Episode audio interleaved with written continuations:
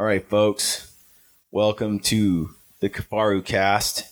Your host today is Aaron Snyder. Co-host is Frank the Tank, Tort Life, Burrito Muncher. Hispano Peralta. And your guest, your guest today on the Kifaru cast is Rudy Bowman. Burrito Muncher just sounds weird.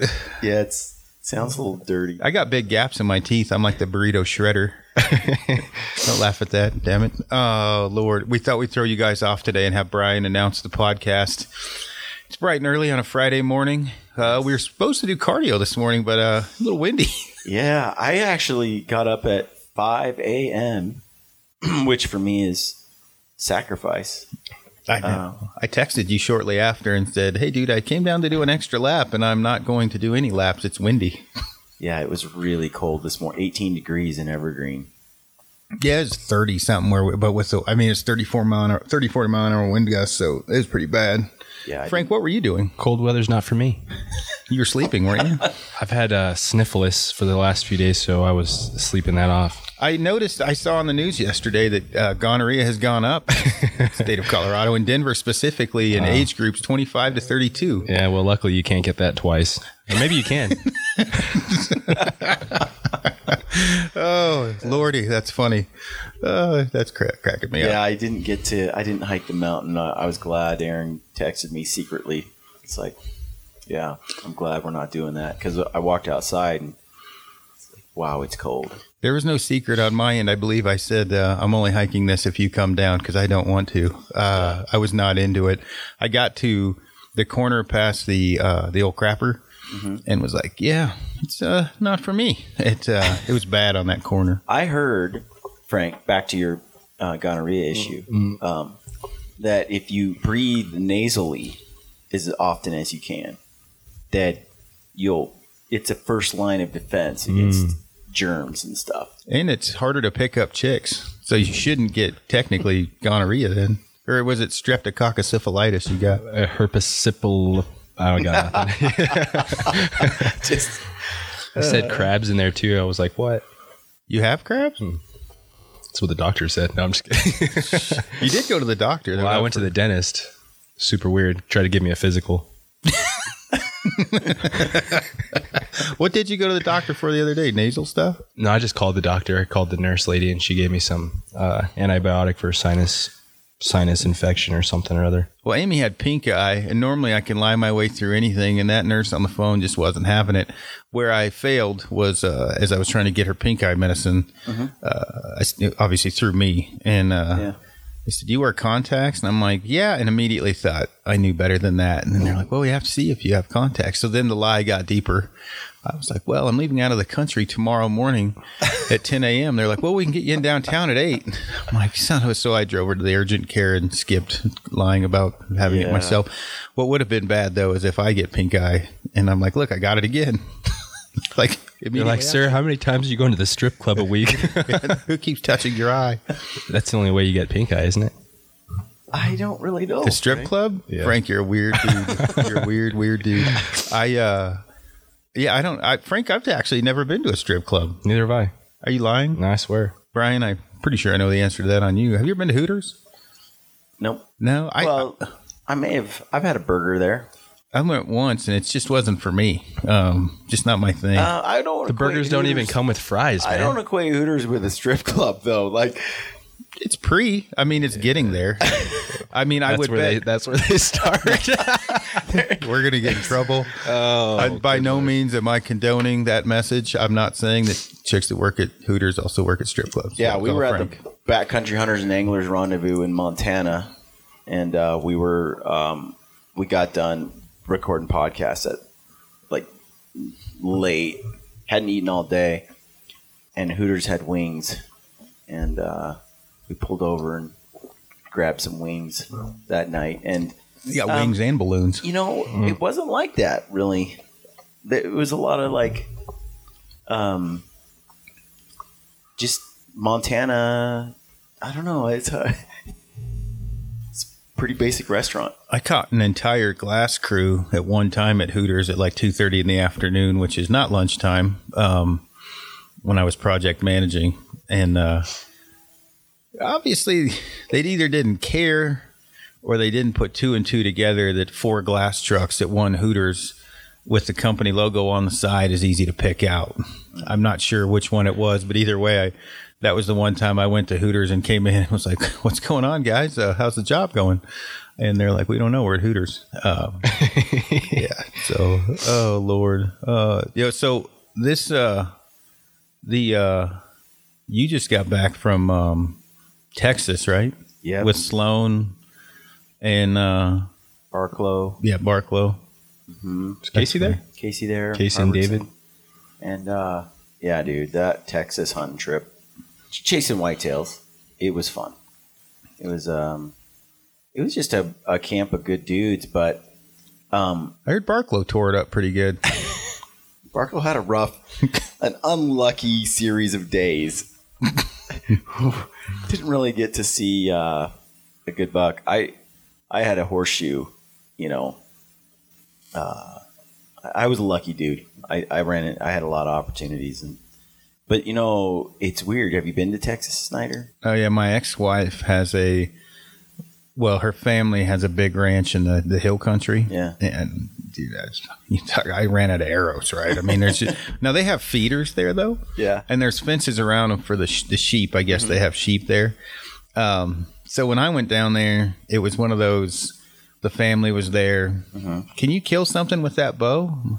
Yeah, and uh, and uh, seven days later, I probably killed forty five animals and ran out of arrows. I actually had to go to, I what's that place called in Austin? Uh, there's a big archery range. I had Yeah. to go buy more arrows. Um, but you don't have to have a tag for most animals down there. I mean, obviously whitetails you do, but a bunch of the other, I didn't even know what I was shooting at. Right, there was shit Mm-hmm. On that ranch that I didn't even know what it was. Um, but they have a lot of feeders, so one way or another, you're gonna. I didn't sit on a feeder for too long because I have ADD, but there was a lot There- of animals. There's, uh, I think it's a Texas. It's pretty norm in Texas to have a feeder. You know, and so. uh, Sloan, it's it's thousands of acres. Sloan's family ranch, and there there are feeders all over. You know, you can sit over a feeder if you want to. Is it But- fenced in or is it not? Is no, it's not fenced. It's all, and it's interesting because it, there's pump jacks everywhere, and there's oil companies that are like pumping oil. It looks like kind of like oil fields uh, with agricultural crops. So there's rye fields. There was like three rye fields uh, on the property as well, and then, um, and then it was just kind of like uh, just scrub brush and and grass, lots of lots of sand burrs and stuff like that windmills everywhere. It, I mean, it was kind of, it, there were like dudes in power trucks, you know, driving all around Xcel Energy and stuff, and um, power companies, oil company dudes just cruising the property all day, checking pump jacks and all of that. So you're kind of hunting in the middle of more more human traffic than I expected, you know. And then you got the fields, and you can kind of sit the fields, but um, Sloan climbed up. We, we got to a high point. You know what a high point looks like in Texas? The top of like a a small building. hill. Top of like a pump house. Yeah. and so we're on this corrugated roof of a pump house that gets you about 10 feet off the ground. And then you can like see some distance. So, and we start, we saw a lot of deer running around. That was the best way to get big bucks was actually spot and stock. And so, um, we climbed up on the pump, pump house and there's also some oil, like, like oil containers and stuff, big, big, tall ones that you could, they had ladders. You climb to the top of that. Probably not supposed to, but we did. And you climb up there in glass, and it's just like Alberta, except that the cover's a little thicker. Like, you know, in Alberta, you have brush stands, and then there's a lot of stuff that's what 12 inches tall. Yeah, a lot. Yeah, this stuff was more like, you know, two feet to three feet tall. Yeah. And so you could still bet them though. Put them put them to bed just like you do in Alberta Where were you guys at there? Not right at, in the but Panhandle. okay. And so we're not far from Oklahoma. Um, Were there hogs and stuff running around, or yeah, I saw like 30 hogs. you guys kill any? I tried. So that's another thing. Like, so we, we with the deer you can spot them, and then you can let them bed. And usually there's a hot there's a buck with a hot doe, and he will not leave her. They go into a thicket and they lay down. Now it's like just like Alberta, you got all day to kind of put a sneak on them and and try to get in close and shoot one. And it to me that was a much more productive use of time, at least with the rut where it's at, because these bucks were finding a doe and then they were just holding up with her in this in a thicket for three days, right? They're not wandering through pinch points looking for does. I mean, it looked like they pretty much the big bucks. The, the scarcity of does wasn't so high that it forced bucks to move around. Mm-hmm. So I liked the spot and stock aspect because it felt like Alberta, and you had more control over targeting an older deer instead of. There's a lot of young deer that came through, mm-hmm. but Sloan wanted us to shoot some older animals or or or, or does. If you're going to shoot something, just to shoot, you know, he's like shoot a doe, um, and it's a one buck county. So in Texas, in the area we were at, so you could only shoot one buck. So once you filled that buck tag, it was over. Um, but the pigs, Frank, the pigs were you could shoot them with a rifle, like could just lay them down.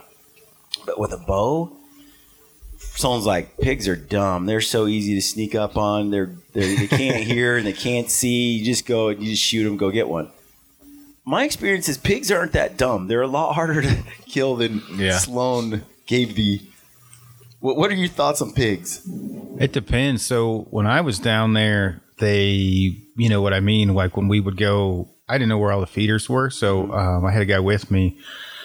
And if you snuck in on a feeder after you knew it went off within the first few minutes, you could get in there and shoot them. But as far as uh, like if I just saw pigs to try to sneak, they were usually in these creek bottoms, and it was loud and it was hard to get on them. But it was crazy as you'd be walking through, you'd kick them up in this tall grass where they bedded. Um, I mean, if you worked at it enough, you could kill them. But the ones that were easy to kill for me were the ones eating that corn. The one I shot in the shoulder that tried to eat me was blowing corn up.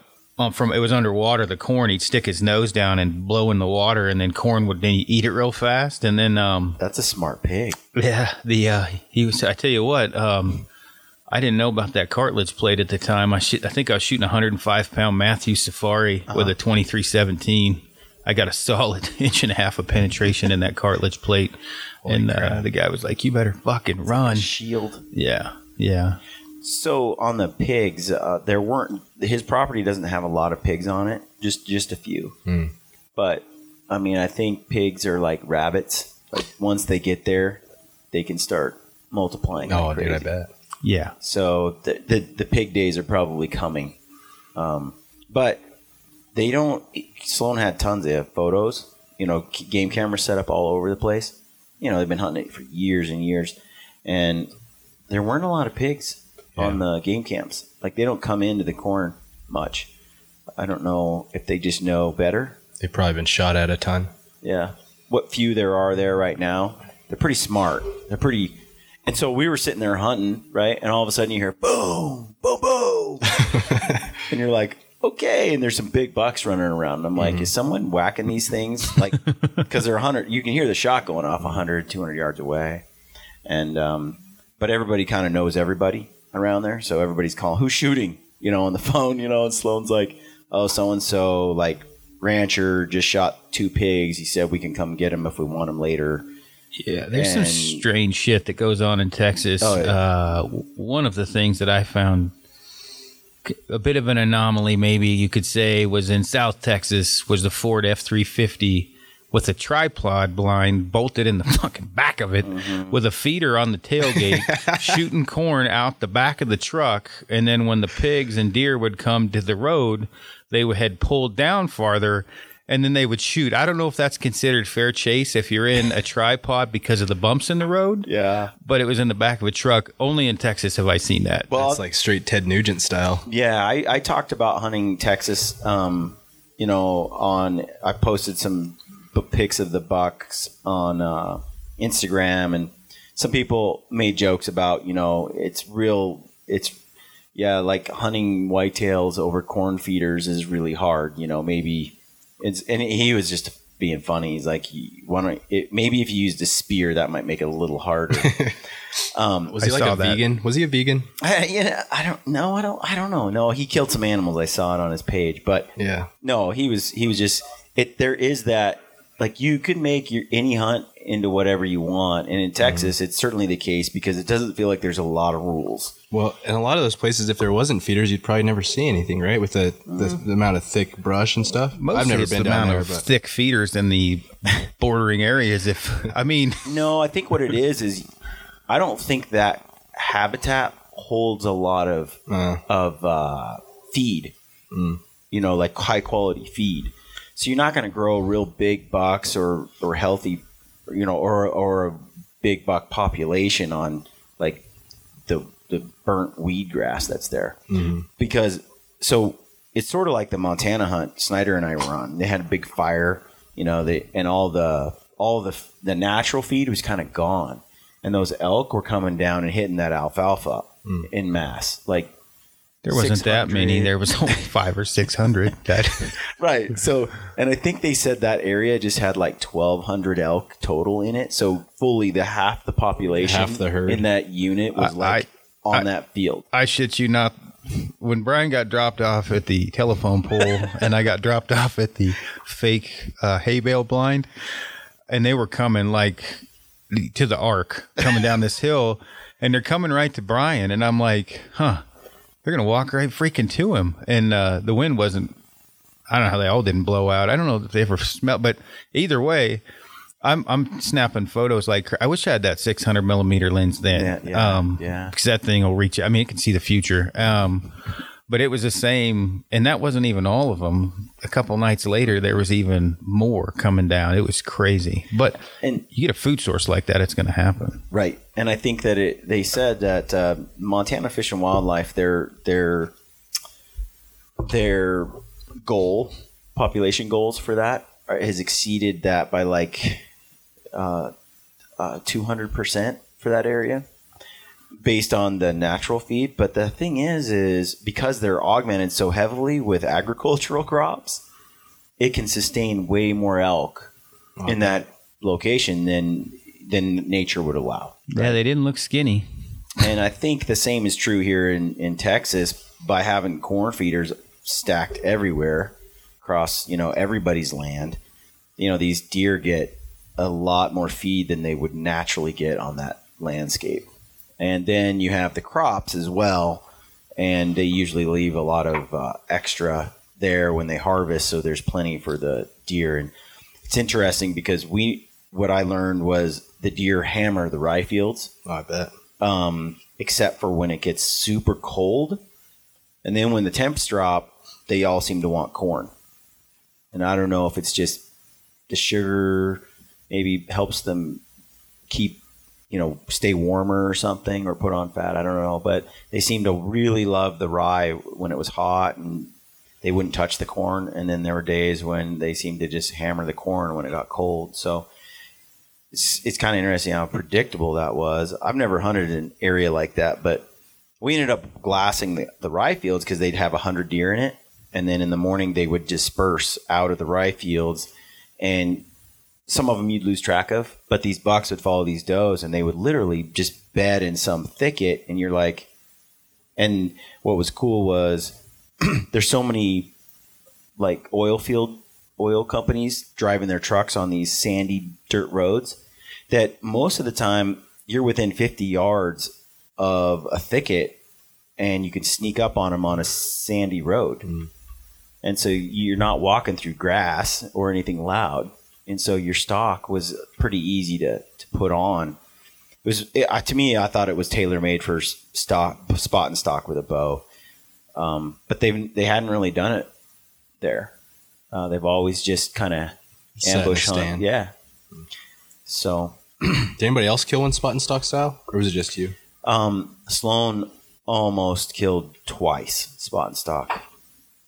Almost twice, like so close. uh, one one time he was like twenty five or thirty yards from a buck, which is ironically the same buck I shot. Uh, um, he got to twenty five or thirty yards of it, and he had a heads up decoy, and he was in the wide open, so he kind of used the decoy, and the, and the, that kind of spooked the buck. Um, Uh, the big ginger and I tried that too out east, and uh, the mule deer didn't want to. what's your theory on the decoy? I think in the right place in the right time, you'll get ran over with it. I think in the wrong place at the wrong time, they will run away from you at a pretty decent pace. Um, the so buck, when would you use it? man, I tell you what, for whitetails, it seems like it works um, a bit better than with um, Yielder. mule deer, but I think it seems like the earlier, probably the better. Seems like once they have does around and, and every, you know what I mean, and everything else, they're not as apt to, to bounce and head towards the, the decoy. Honest, I haven't done it enough. Um, we tried and, um, it just didn't, it didn't work. And then I, um, the thing with where we're at, there's so many you know, big deer. di- Like there's this, uh, it was just a strange deal, you know. We, I mean, the the the whitetails are licking the ground following this doe, and then Yeah. pretty soon there's like eight whitetails, three of them, four of them over 160, one close to 190, running the wrong direction. But obviously, this, um, you know, this this this doe was hot, and uh, you know. The, the ones that came in like an hour later and caught the scent. I mean, it looked like a hound dog licking the ground, and of course they're going the wrong way. Uh, and I mean, Alex has uh, got a bit of a sense of humor to him anyway. I mean, he's funny. And when we first pulled in and we were doing, uh, okay, you think I stalk fast, right? Not, not even close. don't. Like I had, it was a stretch for you. Got to walk to keep Yeah. up with Alex. He's fast, and He's so damn tall, man. He's got like a 38 inch inseam. and at first, you know, I'm keeping my thoughts to myself because he's killed so many big deer, and and he's very clear. Like when they do the cornrows in early season, he's very very silent. And but in this point in time, it just doesn't make sense to do that, and and I can see why now because you got to get ahead of them because once they get in this thick stuff, it doesn't matter. You many times we would pass uh, super slow, super quiet uh, this this thicket or whatever you want to call it, and uh, you might, if a buck stood up and had a giant rack, you might see the top of its rack. Maybe if you were looking hard. Yeah. So the thing was, is if you move fast enough, they're they're they're so jammed in there they don't come out. It's actually almost beneficial in some ways to make noise because they'll at least stand up. And um, with being able to shoot a little bit of distance, um, you know, the idea being you know get a shot, but it was almost worse for.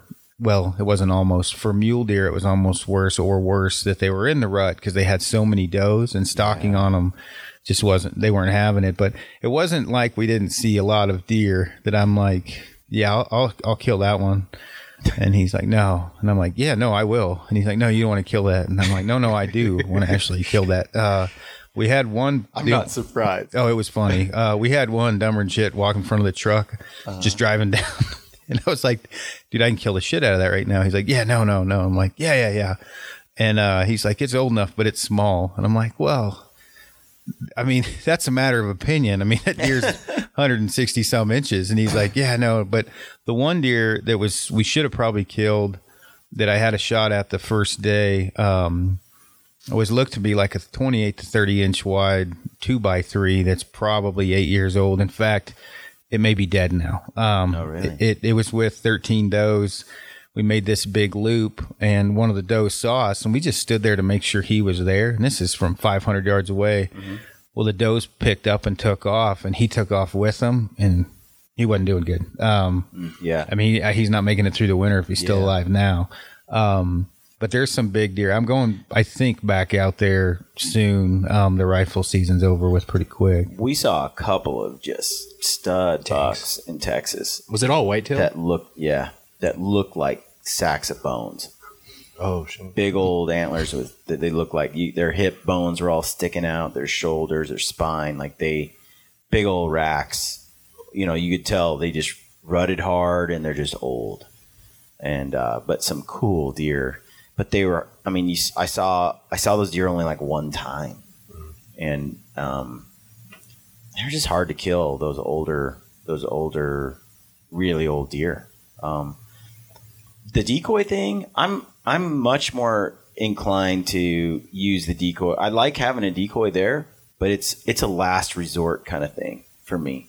I it's like if you're gonna get blown or you know or in the moment um, you're like you're at risk of just sitting right in the open you're like okay i'm screwed either way then then i'm kind of like well whip out that decoy might as well and then it, then it, and then it works you know but anthony was my buddy anthony did the same thing hunting those open areas in idaho near hell's canyon where you're sneaking up on a rolling hill on a on a hundred head elk.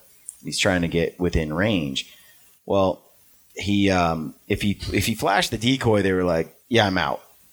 Right, but every now and then, like you said, Aaron, it works. Yeah. And so there were times where he'd just creep in, and they were walking by him at like seventy yards, sixty yards, and they're gonna see him. Like there's no cover. He's in the wide open. Well, at that point, he's like, you're gonna get seen anyway.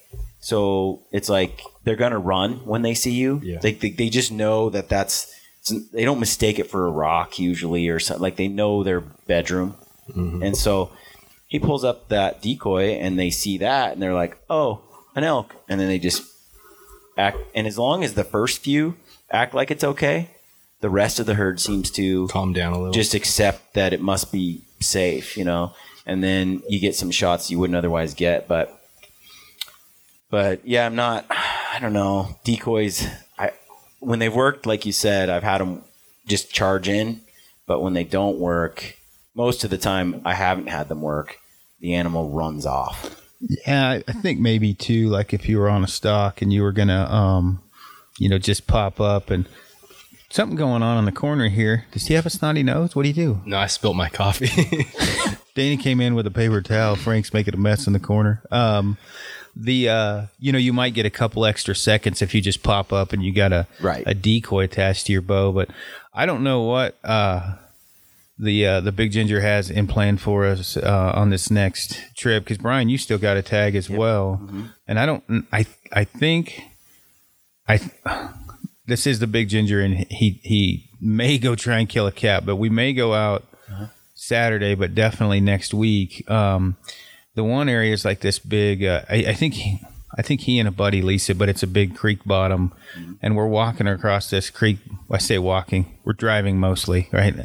And he's telling me, "Yeah, don't worry about it, dude. They don't blow out. They're they're tucked in this thing pretty thick, and we'll just pull the truck over and we get out." And he wasn't lying. Um, but there wasn't. There was one like seven by five. Um, it was what what I would consider a management buck, and I snuck down and I was like, "I'll kill it." And he's like, and I was calm, you know. I oh, you- you've hunted with me enough. I'm like, I'll kill it from here. And he was like, No, no, you don't want to kill it from here. And I'm like, Why? I mean, I can if you want me to kill it from here. and he was like, No, I don't want you to shoot it. And he was laughing. And then we drove down a little ways further, and there was a coyote, and he had uh, uh, range finding binos, and there's a coyote. The wind is blowing so bad that it there's a coyote under a bush, thinking it has the uh, invisible cloak of of uh, Frodo, and uh, I get out of the truck and I'm like, range it, right? And I should have just shot this coyote, um, and uh, it was so close. This rangefinder doesn't range inside of 33 yards. And uh, so I was closer than 33 yards from it. I should have shot it, but either way, in that creek bottom, they're pretty pretty buried in or pretty pretty tucked in. But it was cool. I mean, we saw. Uh, in in fact, I mean, it it's good. Alex was there because who knows what kind of felonious act I may have committed. Um, there was a one of the Like felony? there was one of the largest mule deer I've ever seen. Um, in the wrong, uh, he was in the right unit in the wrong property and uh, well within my effective Yeah. range. And I'm like, "Can we get permission?" He's like, "No, no, it's whatever." The guy that leases, he's explained it to me, and I'm like, "Well, why don't you? Do you want to?" So I'm legal as far as the unit. And he's like, "Yeah," and I'm like, uh, "Do you want to?" Maybe go to the bathroom or like go. He's laughing, and I'm like, dude, take the bow from me. And he's like, what? And I'm like, you're gonna have to take this bow from. We need to go. And uh, you know, it was Yeah. probably, I mean, very rarely do you find that you know 30 inch inside spread, and uh, well over 200 inches or at least 200. He was he was cool about it. He was like, we can't shoot it, and I'm like, no, no. believe me, from here we can. I we can shoot it from here. He's like, no, it's whatever. And and uh, I mean, obviously, I wasn't. I wouldn't be telling the story if I was going to break the law. But let me tell you what, I seriously considered breaking the law, Yeah. and it wasn't really breaking the the law, meaning the the fish and game aspect of it. It was the property boundary, which sucked. So then we left, and I pouted for a good hundred yards and went back to the truck. Well, in Texas, I had the opportunity to play around with my fancy slow motion camera Yeah, and shoot a lot of does, yeah. which are both. Um, it was very educational. Like it's it's really cool to first of all, shooting a bunch of does really helps with the confidence because you don't get buck fever the same way you do when some monster buck comes in. So you're a little more calm. Your head's you know clearer, and then you make shots. You know at at, at a pretty close range on some deer, and it, it kind of builds up that confidence, and which I think um, I I definitely needed.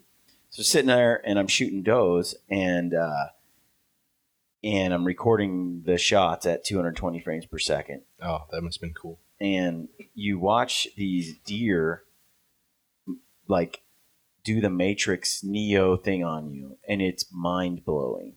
Like even inside 25 yards, the amount that they can move in a you know a couple sec a second is unreal, unreal. And so Sloan said that Adam Greentree told said that they they move at like 1,300 feet per second. Jeez. I don't know where Adam got that fact. I saw a video he posted of an axis deer dodging an arrow, Mhm. but I don't know if it was if that was if he was I, talking about that have or heard a that white axis deer are stupid fast, Yeah. like way even faster than a whitetail. But these Mhm. whitetail does, full on at, at 25 yards, I'm letting the arrow loose. I don't know what is my arrow going, Aaron? Feet per 268 or 271, and it's 412 grains. I think your arrow 418, something like that. And I, I mean, I don't, dude, as much in the last three years of what's gone on, but two specifically.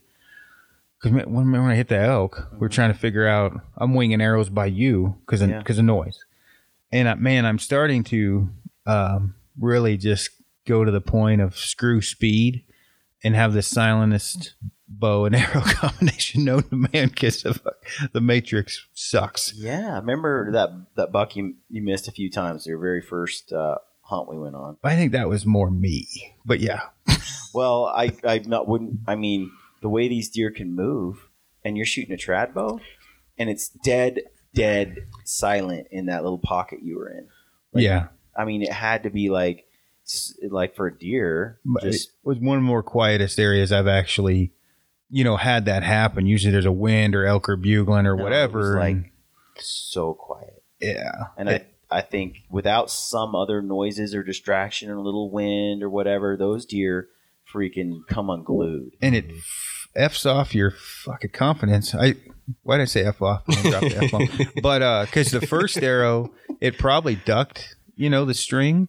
And the second arrow, I, I was probably shitting my pants. And the third arrow, I'm pretty sure we came to the conclusion I, I just winged an arrow. But uh, the other thing too is, you know, you shoot on a on Western big game for the most part. Let's say if you're most people, if they're lucky, get two animals a year Yeah. or, or one, you know, which is good. I mean, you know, public land or whatever. So, and that's usually an elk. And elk don't, I wouldn't say predominantly duck the string like other animals. Mhm. But if you start shooting, what have you shot this year? Seven, six animals? Yeah. I shot about that last year. Uh, shoot about the same this year. You start to, you know, create your own mental algorithm, hmm and uh, my algorithm has come up there a lot fucking faster than your arrow, and you need to shoot some super quiet shit. Uh, remember, Yeah, I was aiming at I the agree. knee in Alabama. Yep. 30 yards away, a doe, no idea I'm there, fed all the way to us, didn't hear me draw. That's And- off body. Yeah. Aiming off body. I put it on, and I was shooting 288, um, heavy, heavy bow, heavy arrow, but still loud. Um, aimed at the knee, hit it up by the spine, coming down at an angle through the shoulder and out the stomach. I mean, and it dropped it, but I aimed at the knee, um, which is you know crazy. And Same thing here in Texas. I I took some shots and filmed it, and um, they were fatal, but it they were not not where I wanted them to be. And after watching it slow motion a couple of times, I'm like, okay, in order to hit that thing like with a money shot, I need to aim like at the dirt Yeah. under the armpit there, you Yeah. know, like under the behind that front leg. So the next couple of does, uh, that's how far I aimed off, and I center punched them. Yeah. They were dropping more than a foot. I mean, it's it, and they and it was it, the fear is you aim off like that, and then the animal actually doesn't flinch. Yeah. But I haven't actually found that to be true yet. Yeah. I think they can't help it. I think for like me, I always pretty much try to aim at the heart, and we've talked about Yeah. that even on elk or whatever. But or that's my aiming point. But um, I know for me, like this year coming up, um, one of the things I'm going to focus on is is literally, and I, you'll always try and shoot a quiet bow, but a heavier arrow. Um, I mean, even if I get to shoot 250 feet per second, if it makes my bow that much quieter. Um, I may do that and just shoot like a 600 plus grain arrow, 650 Yeah. um i mean it's just it was crazy i um i you know i mean Get it quiet. Yeah it is because what's the speed of sound 3000 30 3200 feet per second 3000 feet per second speed of sound something like that Googling. um and uh an arrow is only going 300 a fast one you know or three something so you're not going to win out on on that and i think the the fletching broadhead combo has a lot to do with it as well um 11, 1125 feet per second. um, Speed of sound. Yeah. And then oh it's the speed of uh light is three something is that right will you googleize that Super fast. It's- i'm trying to hold on to hope that i have some brain power that i remembered something correctly but but it, I think I'm kind of lean. I'm leaning that direction too. And there's another thing I thought I would tweak going into next year. And question for you, see, uh, what would you call that brush around that mule deer on the on that canvas print on your wall behind you? Like scrub oak. yeah right? it's yeah just say Oak scrub brush. scrub brush or oak brush and it's hell and jesus on mechanical broadheads So that was the, the thing I was going to ask you Yeah. is um, tell me because uh, after having uh, I, I mean I we've we've talked about mechanicals before, and um, in, in Texas I just went straight fixed. yeah and i just i think i'm gonna keep carrying both have Yeah. to um Yeah, I've missed probably four elk and one mule deer that I know of from Mechanical's opening. Um, and that was about the same time where I started shooting both. Yeah. And uh, it doesn't take much. Um, and that is much there. There's a ton of shit in that picture. Um, but, you know, in this case, like I hit one of those pine branches that's the size of half a pencil lead yeah, um, that had no branches on it, and it opened up my broadhead, and you know, it didn't hit what I was aiming at, uh, and so it went downhill from there. yeah. That that Texas deer, I got a great I got great video of it. He's standing in some brush about like that, and his uh, vitals are covered, and there's about two feet of it, two three feet of it in front of him that you got to shoot through if you're going to hit him. And you know, I picked where I thought there was a pretty good pocket or opening, and um, Did it make it? Punched right through. No, I mean, th- did you hit any hit anything Oh, on the you way? can- yeah, you can watch the video. You can hear All right, it. here it, it crashes through some trees, and um, you know, um, it- but I I shot a mechanical through a similar set of brush in Alberta, and completely deflected. Uh, I don't know. You know, I've thought about it since then. You know, replaying it in my mind, and um, you know, I think when you're shooting through brush, that's a distance from the animal, Yeah. and if it hits, it's it's got a long way to the target still, Mm-hmm. and so I think it's losing a lot of momentum, and it's and it's probably um, deflected quite a bit. But if you're punching through an animal and and he's and you're and and it's not going through brush until the last two three feet of the animal, Yeah. I think you have a pretty good chance of it just doing the right thing. Well, the problem we, I mean, uh, Frank and I have had, uh, well, you too, but not as as bad yet. But um, the the grave diggers and kill zones, I think they switched metal on them, and I've had uh, Frank and I mentioned it on a podcast. What was that? Two weeks ago, Yeah, a few weeks. and I had like I think eight or nine guys so far messaged me that they've shot kill zones previous years, and this year's batch falls apart. The bra- blades break, and so try the epic broadhead dilemma. So the only reason I shot that buck in Alberta at the time with a fixed blade was the cattails, and I had that Yep. hole, Yep. and I had a kill zone on, and I was like, man, this is shit ain't gonna pan out for me in a good way if I nick anything, and it's not like I have Yep. Hawkeye vision, so I uh I ended up throwing a, you know, like that I should cutthroat on there. that. I should have done that on my buck too. Yeah, I had a lot more time, like 800 yards in three hours to get there to think about it, um, which has a big part of it because if you load up a mechanical, but very few, I mean, including me, I'm probably not going to remember in the moment of truth, like, man, I need to swap this shit out out. real quick. Yeah. Um, so I don't know what we're going to do next year. We've heard of, of a broadhead that we're, that is going to be coming out that, that we like. Um, I've got pictures of another broadhead from a guy that I'm not supposed to talk about that looks promising. Um, one way or another, I'm probably going to shoot that cutthroat in at least you know half the quiver, um, Yeah. just because of the penetrating and everything else. So. I think with a heavier arrow, I'm I'm more comfort, comfortable with a. But having been able to shoot a bunch of does and, and a few animals, I mean, I, I killed that elk with a cut on contact gravedigger broadhead, expandable, mechanical, and um, and it it went deep all the way, you know, diagonal through the body, quartering away, and hit the offside shoulder. Got good pen- penetration, um, and it was a, it was a long shot too, but I've had some where they just don't penetrate, Aaron. Like, Yeah. like at all. and I I think the the arrow weight is all of it. And I mean, I'm a I You like got a lot of momentum. yeah, I've got a ton, and that's why I can get away with more than I probably should be able to. Um, just because I'm shooting a 580 grain arrow at Yep. 280 something. Um, Yeah. Screaming. Yeah, I mean it's it's uh I like heavy arrows and I didn't used to. I used to shoot lighter arrows and Yeah. um D- uh, Darren Cooper who's a you know used to work for Hoyt and uh, you know one of the smarter guys with a bow in his hand. He talked about shooting a high country mule deer with a, the same setup we're talking about and Yeah. you know in the 200 plus inch range and just didn't get the penetration coming straight down on the cliffs Right. and um, you know i've had people um, you know tell me that oh you, you can't get through that with a fixed blade or a mechanical. And i'm like i don't know man. I've gotten through that several times. And i mean you saw that buck. Actually you didn't get to see where it went through. That buck in alberta went through the scapula and broke the leg bone on the other side and kept going. Um, obviously a lot of that's cut on contact fixed blade. But um, i mean frank what'd you shoot this year with the bow and what broadhead? Um, I was still shooting kill zones with, with my uh, high country mule deer.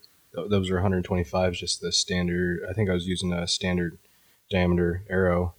Um, those were still black eagles, and then I only shot that doe in uh, in Utah with the FMJ injections and uh, And you hit that just a little far back, didn't you? a little bit, yeah. and uh, that was with uh, uh, Iron Will broadhead. yeah, So I only got two bow kills this year. Yeah. But you, that your high country mule deer, that was a one and done thing, wasn't it? Oh yeah, yeah, I double longed it. The the uh actually the blades didn't break on that one, but I want to th- I want to say that I used broadheads from last year that I still had, and then I bought new ones that I just had in my pack. So, but, and those are the um, ones he gave me, the new ones, and they're a different color, right? They're a blue. mhm.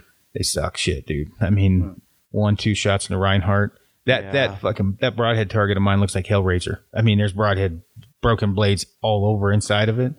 And now when they're breaking, I'm wondering, am I hitting another blade or what? Yeah, but yeah.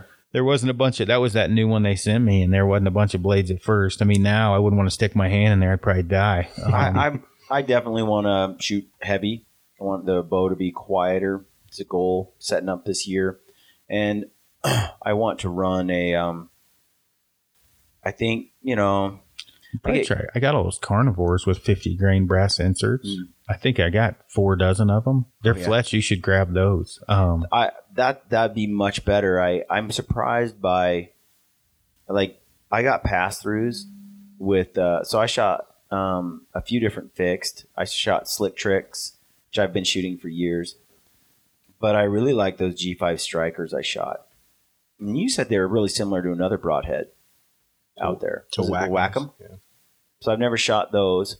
Those strikers right out of the box are like razor sharp, and and um, you know I probably don't I don't have the heaviest arrow or tip weight or speed and and so But with those strikers, I was getting really good pass throughs on on animals where the the mechanicals were just kind of they weren't going all the way through. So And those strikers are a good head. I mean, I you know, as far as broadhead tuning, they didn't um, make any noise, and they shot perfect right out of the box for me. I didn't have to tune much.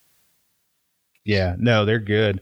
I got sorry, my sorry listeners, my phone's going ape shit. Um, I uh, I had that quiver issue, well, whole bow and quiver issue in Canada, and uh, Prime had sent a new um quiver, but dude, I've moved seventeen times, right? So they should they delivered to the old address. Um, on that note, so I way off subject, squirrel. Um, that uh, they shipped those rafts to me. Um from from Alaska and uh, Larry Bartlett, and he shipped it to my old address. So that fucking fat guy that lives there, I, he saw the truck pull up, and he was on the porch, and he went in and hid. He wouldn't answer the door. Well, he got him, that guy, and I don't even know what to do. So who knows how much gear that dude has been receiving coming to my name from my old address? It actually irritates me, and I've you know I can't just because some people just send stuff to us, Yeah, right? Yeah. and they send it to the old address and I, who knows like what, what happened um on the story of old addresses and new addresses um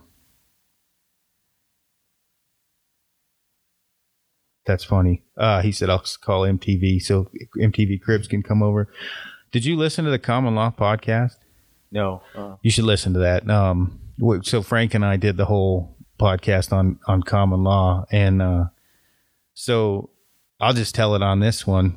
This is like a little bit of like, so we settled right before you and I in mediation went to Canada, yeah. And uh, she had said she was worried about me having her future address, so I needed to pay her lawyer, and he would pay her. hmm Well, you know the whole story of that. He wasn't getting paid. Well, he kept a lot of that money, like a lot of my first payment. He didn't give it to her. So that payment shrunk down significantly because he just kept it to pay his lawyer fees.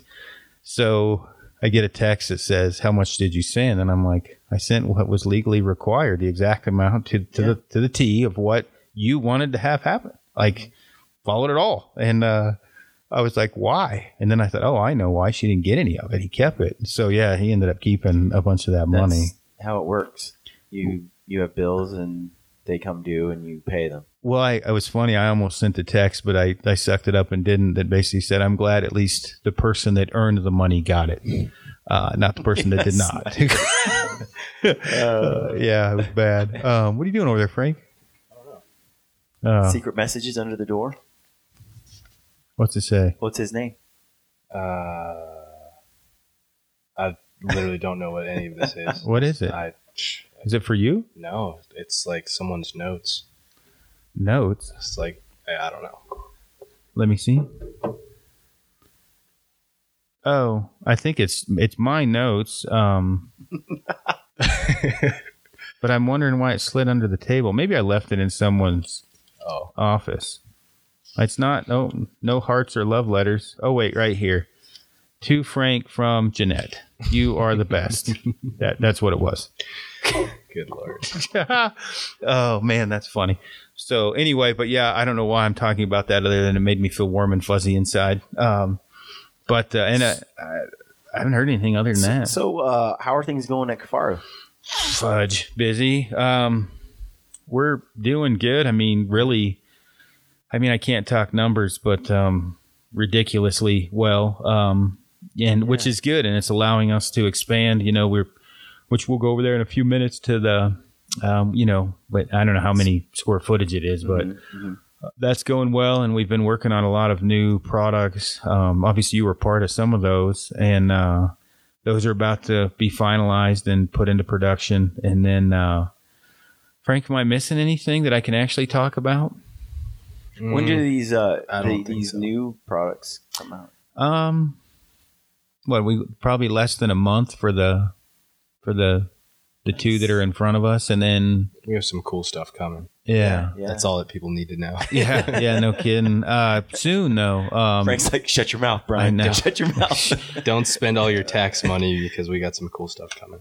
Well, and I mean it's a it's a product of um uh we we like competition and uh so um it, we're at a position we're able to really look for different materials, spend time. Obviously, Frank and I are, uh, as well as you, um, able to spend a lot of time in the field testing, you know, different things more than we ever actually have been. And I, you know, I've always spent a ton of time in the field, but also look at new fabrics. Um, you know, what's going to be best, and in some cases, the fabric we're we're using is is actually the best that we had found and we didn't change. But in other cases, you know, we can work on different uh, you know fabrics. The you know the biggest thing the military has come back. Um, Bender's working on some military packs as well as like everyday carry stuff. So those things are cool. And then Frank and I have obviously stuff up our sleeve. Um, yeah, so it's good. I mean, really, like on you know the sky's kind of the you know the limit. Um, you know, there's a lot of competition. When I started here,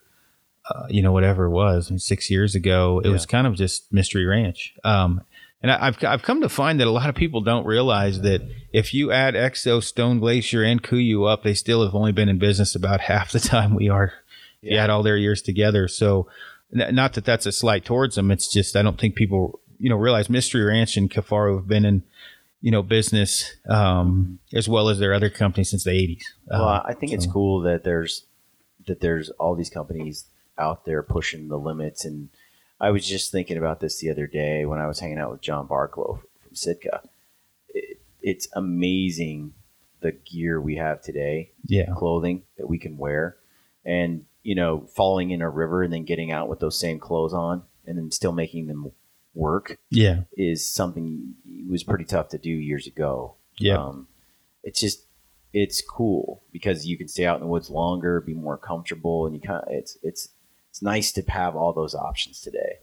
It is. I listened to. I didn't get a chance to listen to that whole podcast, um, just because you know I respect uh, Barklow's opinion and everything, you know. Else, and I don't, you know, I don't know Barklow really hardly at all, just a little bit. I think Sloan said um, we are going to do a podcast together after the Yeah. shows. I I think. Um, mostly though with Barklow, he's got his hands tied on the amount of shit talk he can do. He can do with Sitka, which I don't personally like because he's when we shot at that archery tournament, he was pretty damn, you know, f- yeah. funny. Maybe I need to get him a little liquored up before we start talking. Um, Uh, yeah, I got him. I got him a little. He was drinking some whiskey, and uh, he was skirting the line. It was it was uh, it was fun. oh, I, I bet. But I was with you when we shot it. yeah, the tack, and the I sea saw- sucker word came out a few times. I can tell you that.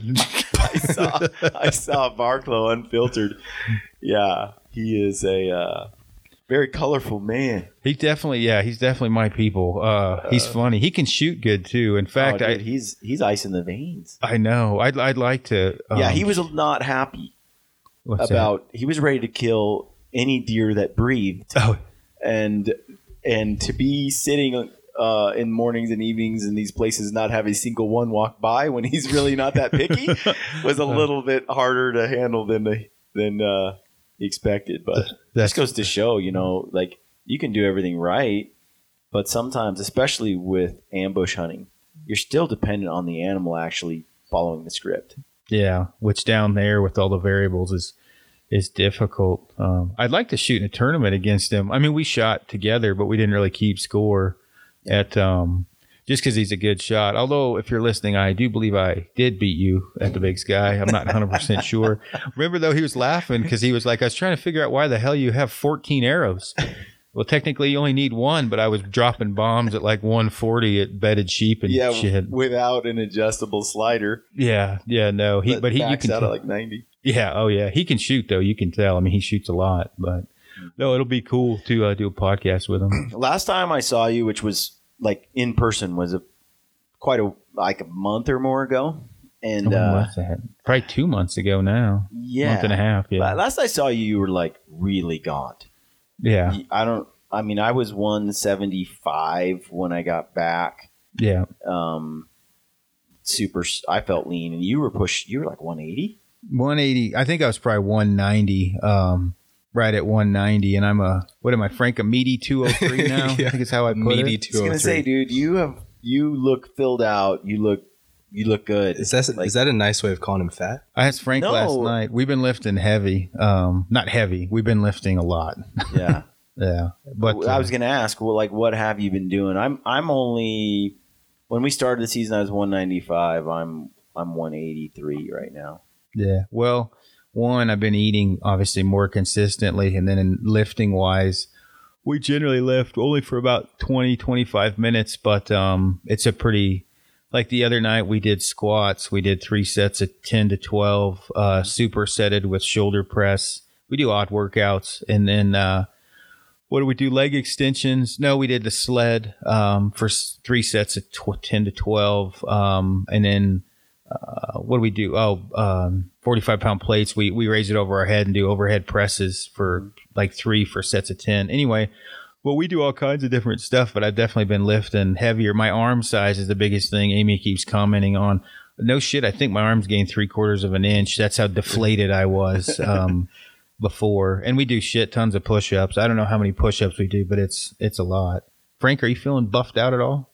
Feeling a little bit more lean more than anything, but Well, screw you. I haven't been eating as much crap. So Yeah. My thing is is just straight eating all the time. Like now, especially with Amy because she cooks. Oh Jesus fuck, she cooks a lot. Um, I mean, I'm eating.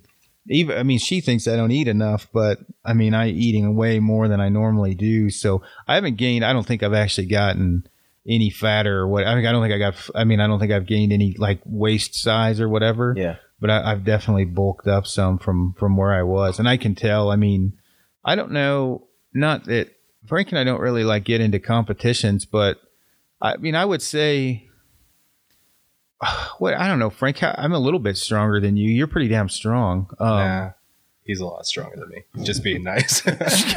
I'll move. I'll move the uh, if we're doing like a machine, I'll move it up like a few or you know down in weight. Um, and he'll be like, "Man up, pussy." I'm like, "I'm not as strong as you. I'm new." I think a lot of that's just over time because we're about the same age, just dense muscle mass over time. Um, I even surprised myself the other day. I was doing incline dumbbell bench in the morning and I grabbed 90s and, and I was Lord. okay Yeah. doing it, you know. Um, I think it's. I think muscle is something that takes years to develop. It doesn't just. It's not like you go in the gym and you're like three months later you're ripped. You know, um, real strength like across the board. I think you can certainly increase the size of your muscle, but that's not the same as increasing the strength of your muscle. right. So I got little strong muscles, Frank. I think Frank's arms might be bigger than mine. I don't know. No, you're just being nice. Doesn't mean they're stronger. Well, a tanner arm does look like a bigger arm, and you've got the year-round tan going, and I'm pasty ass white. Uh, In fact, my legs will blind small babies. I need to. I need to definitely wear shorts next year. what is your uh, kind of your your plan for you know the next few months fitness wise? Honestly, I don't think. I mean, Frank Frank's got the same plan as like um, January, February. We'll probably keep lifting heavy, and then March we'll start hitting cardio more again. Um, and we still hit cardio, but honestly, I have to make myself do cardio outside in the cold. I hate doing it. Frank's doing good at doing indoor cardio, so the idea, which hasn't happened yet because he got snuffleupagus, was uh 15 minutes on the rower. I do 15 minutes on the stepper and then rotate. So 30 minutes. Yeah. But you know how we were training this summer. I mean, it's just it's hard to train like that in the winter when you don't like the cold. Um, yeah. Yeah. Absolutely. So my goal is to not get fat and get stronger, and then I'll lean out some. But um, Back to the cooking thing. Um, Amy made this super good soup the other day. oh lord! And I looked at it. I'm like, is that like the Olive Garden soup? You know, like the with the potatoes and the meat. And I heard the song in the background, "Smack my bitch up." yeah, That did not go Yeah, over She well. about killed me. She said, "Did you just compare my cooking to Olive Garden?" I'm like, "No, is it the same style?" I does- even taste it yet. Uh, that's like I guess going to an- a Hispanic person who cooks to say, "Is this like Taco Bell?" Um, she's Italian, and and uh, he about got shit smacked she out about of him. killed me. Yeah, Yeah, but Which- it was it was awesome. Whatever she made, I don't know what it was even called. Yeah, it was good. I think a lot of people fail on the diet for sure. we we just did a podcast on um, diet, nutrition, and supplements, and, and kept it pretty basic. And Yeah. that is the problem. I mean, that's one thing we stress the most is um, it's easy to well, do you see it? Here's my diet. I can't understand. I'm not losing weight. Well, it's not that you're you can't understand. Is you're a fucking liar and you're not eating the way you just sent this in. This is the way you aspire to eat. Yeah. But this is not your diet. Like Luke Johnson, hate to bring him up. He sent me what he's eating, and I'm like, all right, whatever, Luke. Maybe you're eating that way. And then he calls me and he's walking into a restaurant and he's like, yeah, can I get two orders of eggs, um, eight pieces of bacon, biscuits and gravy, and I'm like, that's probably three thousand calories home slice. That's a lot, and for me, it's hard because I like peanut butter. And if we have peanut butter bars at the house, I'll eat five in a day. That's fifteen hundred calories in peanut butter bars Yeah. alone, and that's a lot of fat. Yeah. That's probably what two thousand percent of my fat, three thousand. Yeah. Well, isn't a lot of it eating at night, right before you go to bed? That's like the worst time you can eat as I- well, right? I think it is for body types like mine. Yeah, I think um, I, I'm less concerned about the timing of what I when I eat, although I think it, it's it's important. I think it's more important because for, for guys that struggle or gals that struggle with appetite, like you know, um, if they eat, overeat, I think timing of when you eat can help you with the overeating problem. But I, uh, otherwise, though, I think I think the biggest deal is the type of food you decide to eat. Like, get the right foods in your body, and uh, things. Your body's amazing; it can balance things out. So you're Well- probably not a fan of spam then. No, Get out of this office. That I think that's why I haven't gotten fat is because um, Amy only cooks organic, yeah, and we eat. I probably have 14 pounds of undigested moose meat in my stomach right now, but we have. Uh, well, Frank, I'm gonna pee. Why don't you list off what we generally eat? Because I have to take a potty break. Uh, moose gumbo. Moose. I'm just kidding. now we eat a lot of healthy stuff. She we get a bunch of different salads she makes. Um, tons of wild she's, game. She's not afraid to make some veggies. Oh, dude, it's it's delicious. Like Yeah. I, like I said, when I was living in my apartment, I was eating like eggs every night, and every once in a while, if I wasn't lazy, I'd cook up some some deer meat. But we got well, I mean, between what you and Aaron killed this year, moose, elk, deer. Um, I've got deer sausage, a bunch of uh, back straps. We got bear meat. Um, so it's, it's a lot of wild game, but you know she puts her spin on it between all of her Italian, you know, her Italian cooking and just whatever. So The dips she does. Oh, dude, I think she makes her own hummus. uh-huh. Or maybe Like, not. I don't know. like- it's it's something different every night. I'm like, good lord, this is delicious. yeah. Do you it's have a younger like, sister? Healthy ingredients too. Yeah.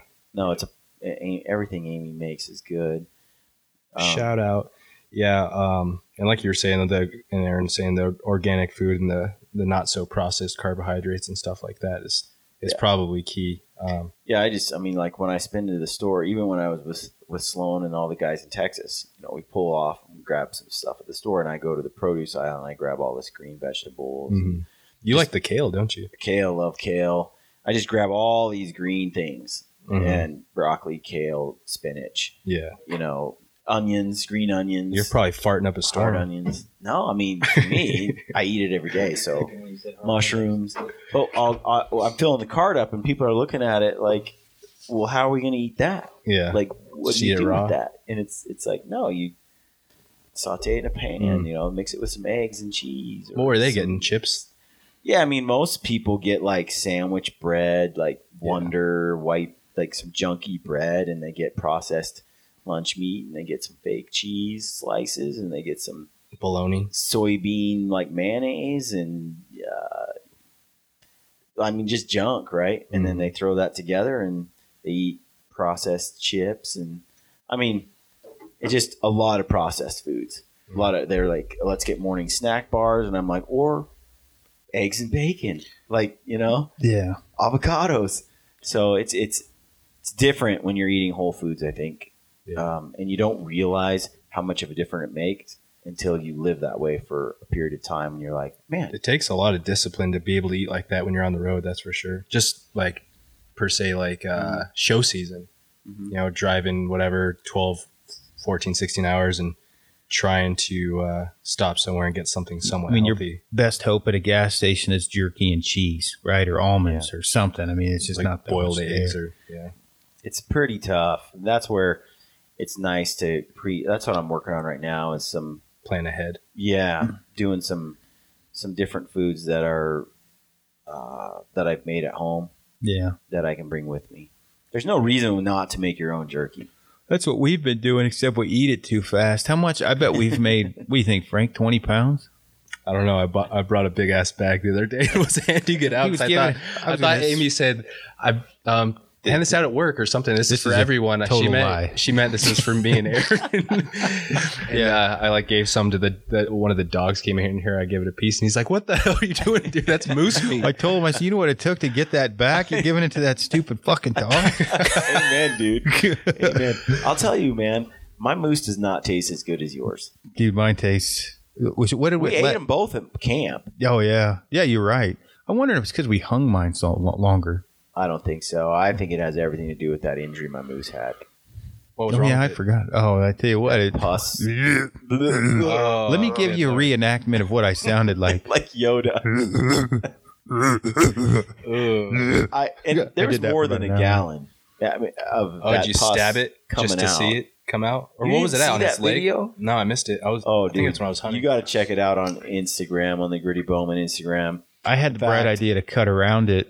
It didn't work out quite like I planned it. Oh, no, lord. it did not work at all. I think it's We've- when I was in Idaho. We've made a bunch of uh you know what, not to throw a shout out to Traeger and pimp them out, but I think everyone on the planet should buy a Traeger.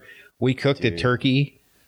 Well, other than the fact, Kaylee, my daughter, if you're listening to this, you ate all the freaking turkey, you little shithead. Um, we smoked one, dude. hmm Oh my lord! And my daughter ate the whole thing. She wouldn't stop. eating. Like I went to make a turkey sandwich, it was Uh-huh. gone. Um, I, I'm. It's kind of hard to screw anything up with a Traeger, and that's where the jerky. That's where I've been making the jerky and playing around with the recipes there. And oh my god, dude! I just watched that video. That is horrible. which which which one? This one or that one? That one. The both aren't they both on the same one? I just saw him Um, stab it open with a with a yeah, Havalon. that was my bad. Oh my god! Did you taste it? Dude, No. you could taste it in the air. Like It you was could bad. It looks like hummus. It's, it's like it's in Moose your hummus. mouth, Oh yeah, no, it didn't look like hummus. Uh, it was bad. dude. It, the smell of it was. It was really hard not to throw up. It was so. What was that from? His shoulder, I think it got was. A, stabbed in a fight. It looks like you know Man, by a, that is another bull moose. Just it was maybe a foot long yeah, as you trace it in all the way into the body where Mhm. it ended, and um, and I mean as soon as Aaron w- went to cut around it, it's hard to know how deep that pus pocket is, but I mean it just flowed, flowed, and flowed, and it would have easily filled a gallon, maybe maybe gallon and a half with that. that is interesting. It's also interesting that Looks like a this, is zit. this is marked as a sensitive content video. Is it? that's World, stupid. the world's getting soft. But um, I think that that moose is probably under a lot of stress because of that injury, and I think the stress hormones affect the meat. Maybe Yeah, I mean I, that I forgot about the injury. That I'm sure. And then we froze yours quicker. we did. I don't know how much quicker though. No, no, no, we didn't. It just sat outside and in the uh, sh- in the sh- in the um, Meat shack. meat, and, and it hung for a few days. The only bad thing about mine is we ate half one whole back strap while we were up there. We that did. that sucked. Well, Well, I mean we it was took- good then. Well, But we took the tenderloins of mine and the backstrap, and we threw them on the on the on the grill on the Traeger there. We cooked them the same way we cooked yours, and um, we did it like t- twice with mine, and then like three times with yours. yeah, And the meat that came from my moose tastes good, tastes good, but it's chewy.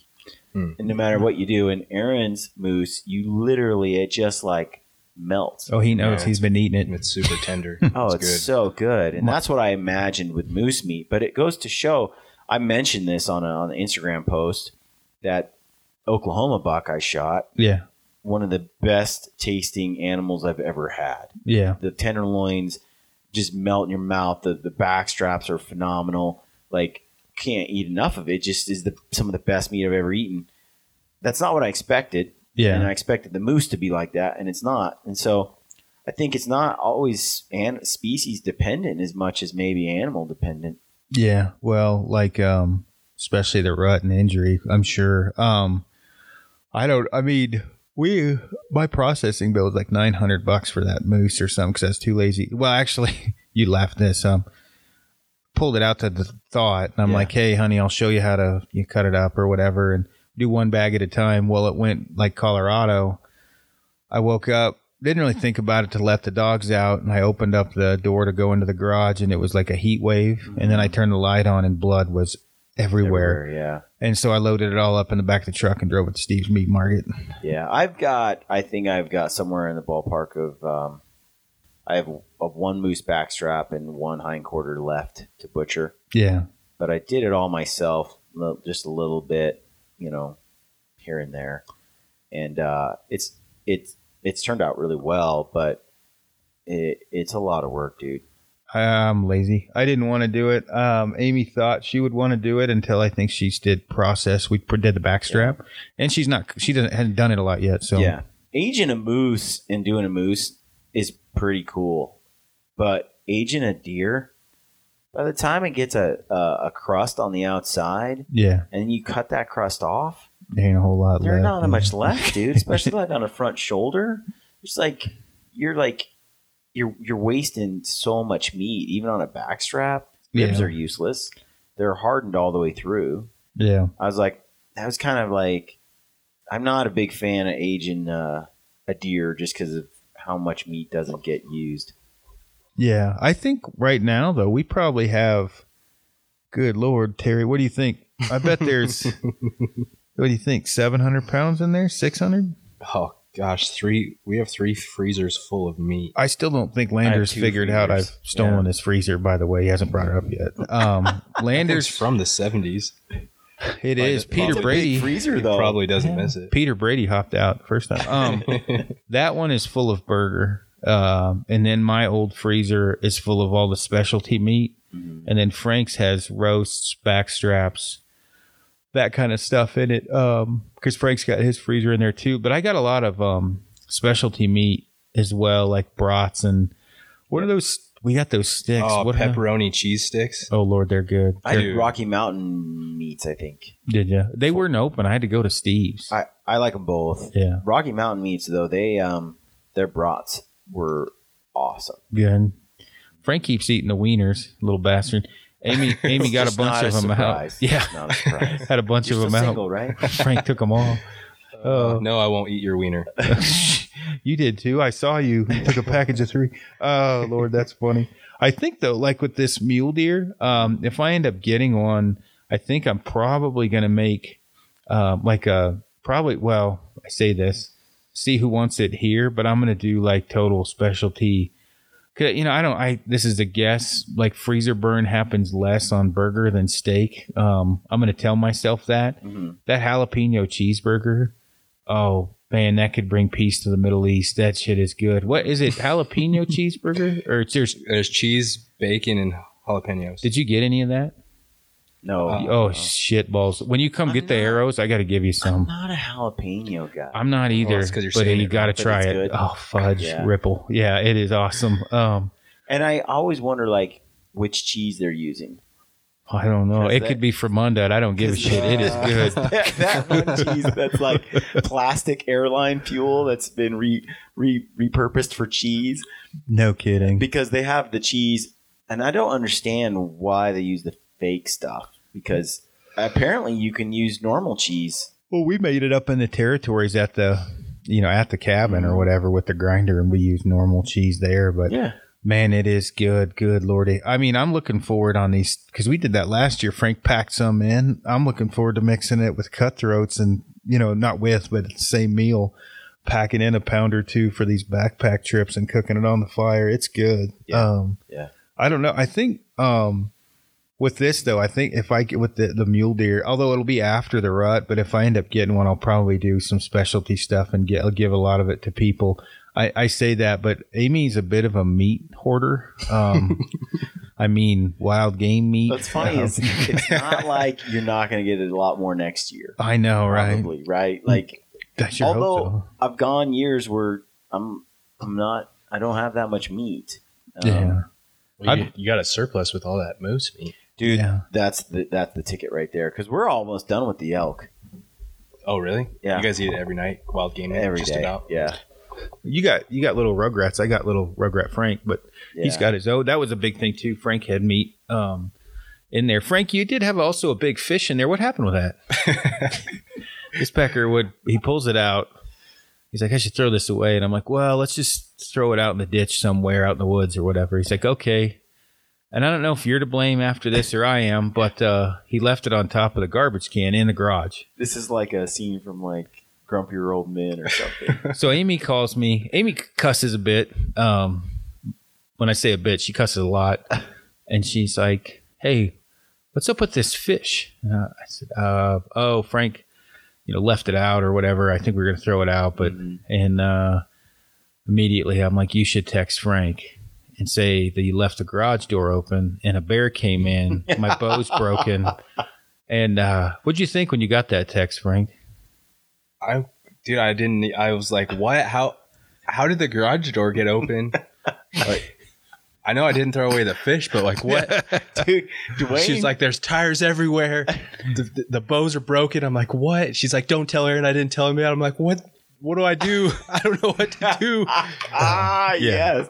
Yeah, That was Dwayne had that bear like break his window in his garage door and halfway climb through it, but couldn't get its fat butt through the hole. Was it stuck? It was stuck. Oh, oh Lord! And his wife heard all the noise, and she came down, opened the garage door from the ho- from the house side, from in the house, and then she starts yelling at this bear that's stuck in the the window, and it's looking at her like, looking at her like, "What's the problem?" You know, and then finally jumped out and ran away. But Good lord. That's funny. it's a real deal. Well, that I tell you, so uh, Amy belongs to this community Facebook page of uh, of uh, locals, right? About what's going on in the community, and uh, so I get on there and talk a bit of shit, right? Um, but the recent one was that when you walk your dogs, they need to be on a leash because bears are known to attack dogs, and that you, I mean, basically, this chick was dumber than a fucking box of rocks, right? And so I went to get on and type, and someone beat me to it. And he said, "Can you show me the data of uh, dogs attacking bears? Because uh, they don't." And then she came back and she said, "Well, they could." And the guy, you know, it's kind of a response. You know, my aunt could grow balls and become my uncle, but I don't think it's going to happen, right? And what is amazing is, um, so this lady is like the leader of one of the communities up there. She's one of the like HOA leader, whatever they're called, right? And so then she's also talking about HOA's nightmare. yeah, oh yeah, for sure. There's a dead moose, and I mean, although everybody comments on that, but I, it is. If you can imagine, I'm in a neighborhood I, I certainly don't belong in. It's mostly old people. Uh, it's certainly rich people, and so Frank uh, frequently is bringing in AR-15s. What do you? Well, Frank, what are you bringing in now? You got game call. You got the you got the Fox Pro. You got ARs, bows. a couple ARs, Mm. couple rifles, a couple bows. You know, like we did a. Um, ethnic. Yeah. You're the wrong color. No. Um and then we've got you know, we're always in camo, uh the camera lenses and then my truck sticks out and I'm stopping in the you know, I'm driving around the housing developments, which I'm probably not supposed to be in anyway, taking photos of tame mule deer.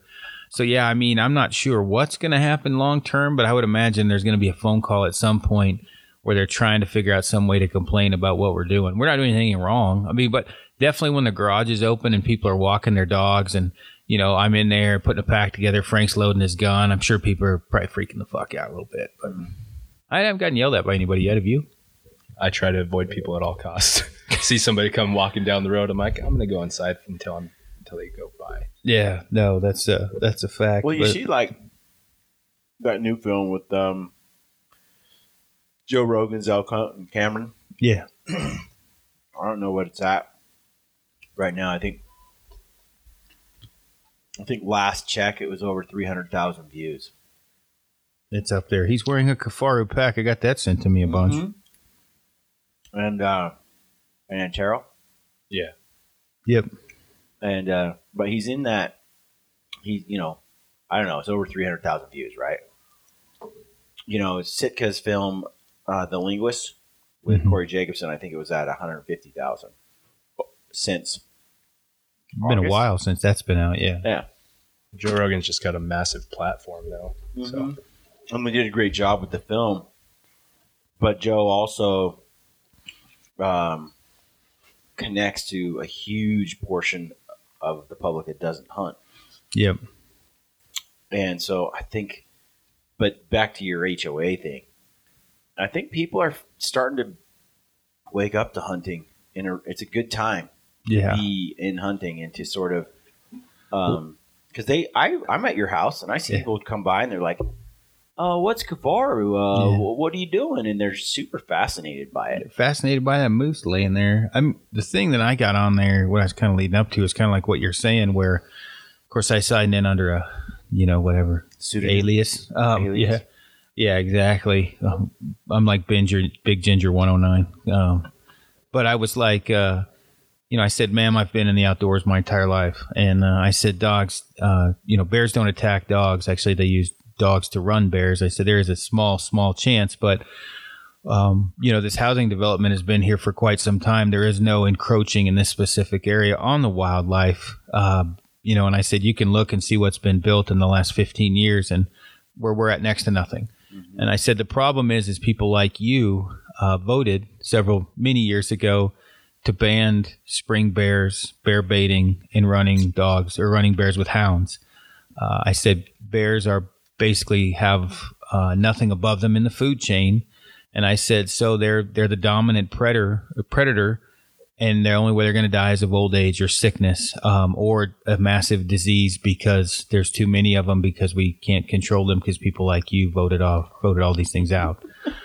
And uh, Keeping it real. yeah, well, I bet you want a friend right there. I tell you what, I want a bunch of friends. She wasn't one of them. Um, I, you know, a bunch of people hopped on and was like, "This guy speaks the truth. This is true." And I, and she said, "We are encroaching." I said, "As humans, we are." I'm just saying, in this area, we're not encroaching, Yeah. right? Not not here. And I said, the fact is, is the bear population is just booming because we can't, you know, the way that hunting works, we can't hunt them in the spring, we can't bait them, we can't run them with dogs, um, and nobody wants to hunt them in the fall to speak of because it's elk season. So anyway, we went round and round for a while, and I said, "Well, I know this is crazy, but I can actually prove all of this with fact and science."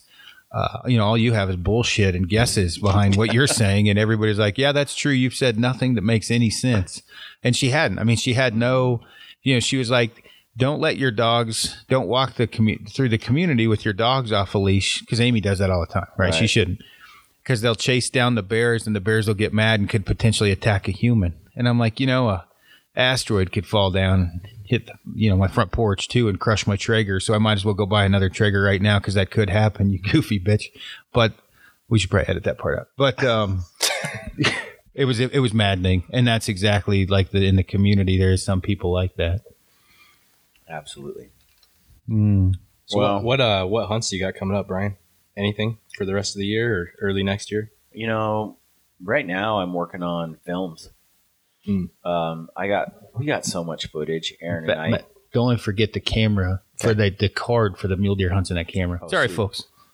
Yeah, Squirrel. We have just seen. We just went on some killer hunts, dude. We have some great video. I think people are. We're just putting it together. I'm just putting it together. I never really put a lot of films out last year because it was just I didn't have the bandwidth to do it and keep everything else going.